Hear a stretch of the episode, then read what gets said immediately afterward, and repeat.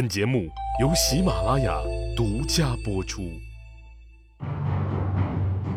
乱世图存，变法逆袭录，国运浮沉，君王一念间。看两千五百年前的战国乱世，各国如何解锁强国路。上回说到，苏代使秦应侯不欲屈居人下。范雎退兵，武安军功亏一篑，秦赵两国就开始和谈了。对赵国来说呀，这是城下之盟，如何化被动为主动？这个呀，就非常考验赵国的君臣了。其实呢，自苏秦张仪之后啊，各国的战略选择上，主要就集中在合纵与连横的矛盾。合纵者主张东方六国联合抗秦，连横者主张各国和秦签订和平条约。这两种战略各有利弊，也会呢因时因地而有所取舍，很难说哪一种就绝对的正确或者绝对的错误。至于如何取舍，这个呀需要高超的政治智慧，这就非常考验处于决策地位的各国君主。赵国的谋臣策士呀，也分为合纵和连横两派，而且呢，赵国处于抗秦的最前沿，两派的争论啊就非常激烈，常常让君王不知道该听谁的好。比如说之前长平之战，孝成王一念之差呀，结果呢赔光了血本。这一次呀，两派之间的争论依然很激烈。一开始呢。秦国人开出的条件是：你赵国割六个城给我。赵孝成王啊，觉得可以成交啊，就准备安排使者赵好去这个秦国办理交接。于青啊，就找到了赵孝成王。大王啊，秦军之所以停止进攻。是因为他们已经没有力气了，还是说他们打着打着，忽然就觉得咱赵国挺可怜的，算了，不打了？赵孝成王很认真的想了想，他觉得秦国军队不可能是可怜自己才不打的，就说呀，肯定是精疲力尽了，所以才退兵的。对呀。可是现在的问题是，秦国耗尽力气没能抢到的这些土地退兵了，大王您现在却还要把这些土地白送给秦国，您这不等于就是鼓励秦国后面再来打咱们赵国吗？如果明年秦国再来攻击赵国，那个时候大王您可就危险了呀！小成王啊，现在知道动脑子了啊！他想来想去，觉得于青啊说的话也有道理。但是话虽这么说，答案呢却是无解的。你光看到问题却不能解决问题，那也没有意义。你说这也不行，那也不行，那你说个行的呗，你又说不出来，对吧？可是问题在这儿，总得要解决呀。所以呀，准备出使秦国的赵豪就串。劝这个赵孝成王，还是割地。听于青真的能确定秦国是因为没有力气打了才退兵的吗？好吧，就算是吧。那么今年秦国不能进攻了，你不割块地儿给他安慰一下？明年秦军再来进攻，那时候恐怕就不是这六座城能解决问题了，怕是得要在赵国的胸腹之间割去一块才行啊！过去韩魏赵三国和秦国的关系都不错，现在呢，秦国对韩国、魏国两国亲善，却揪着我们赵国不放，这是为什么呀？是因为我们赵国总是不怎么鸟他秦国的缘故啊！我此行的目的就是要到秦国去修复关系，至少要让秦赵关系和。魏秦、韩秦一样的亲善友好啊！你乍一听赵好啊说的也有道理，但是你想想，赵好这是没有看穿秦国的战略意图啊！秦国战略意图是什么？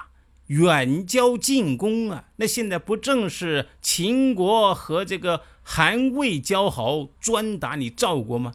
所以呀，赵好的这段说辞，表面上看是有点道理，但是实际上啊，等于是给秦国瞌睡送了个枕头。所以呀，这个时候赵国割地呀，必定是只能求得一时之安呐。但是，赵孝成王啊，同样也没有能看穿这个秦国远交近攻的这个厉害，他就问赵好：“按照您的说法，割地给秦国，你能保证明年秦国不来打我赵国吗？”这才是问题的核心呐。但是赵浩，他也挺老实的啊，他回答的很直接：“这个我不敢保证啊。”我只能保证今年赵国平安。明年如果秦国还来打赵国，那只能说明大王对秦国的亲善没有比得上韩魏对秦国的关系啊。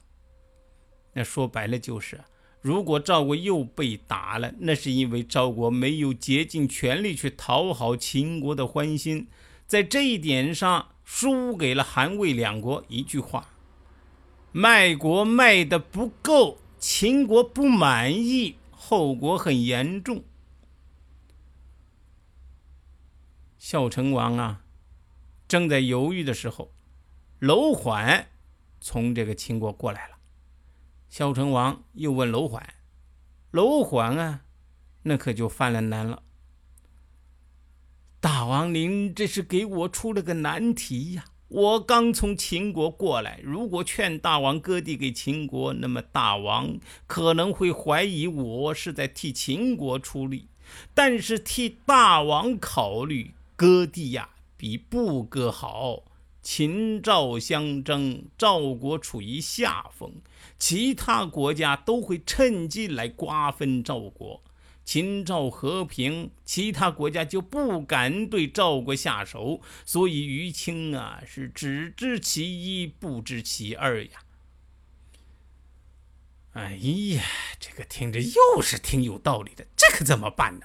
赵孝成王可就头疼了。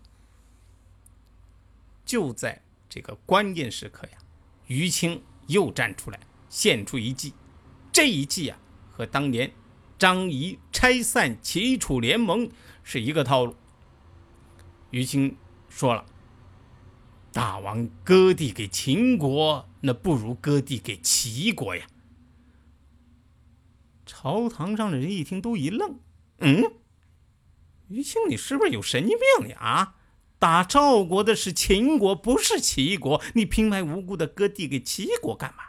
割地给齐国能退秦国的兵吗？”于青说：“能啊，齐国和秦国那是死对头。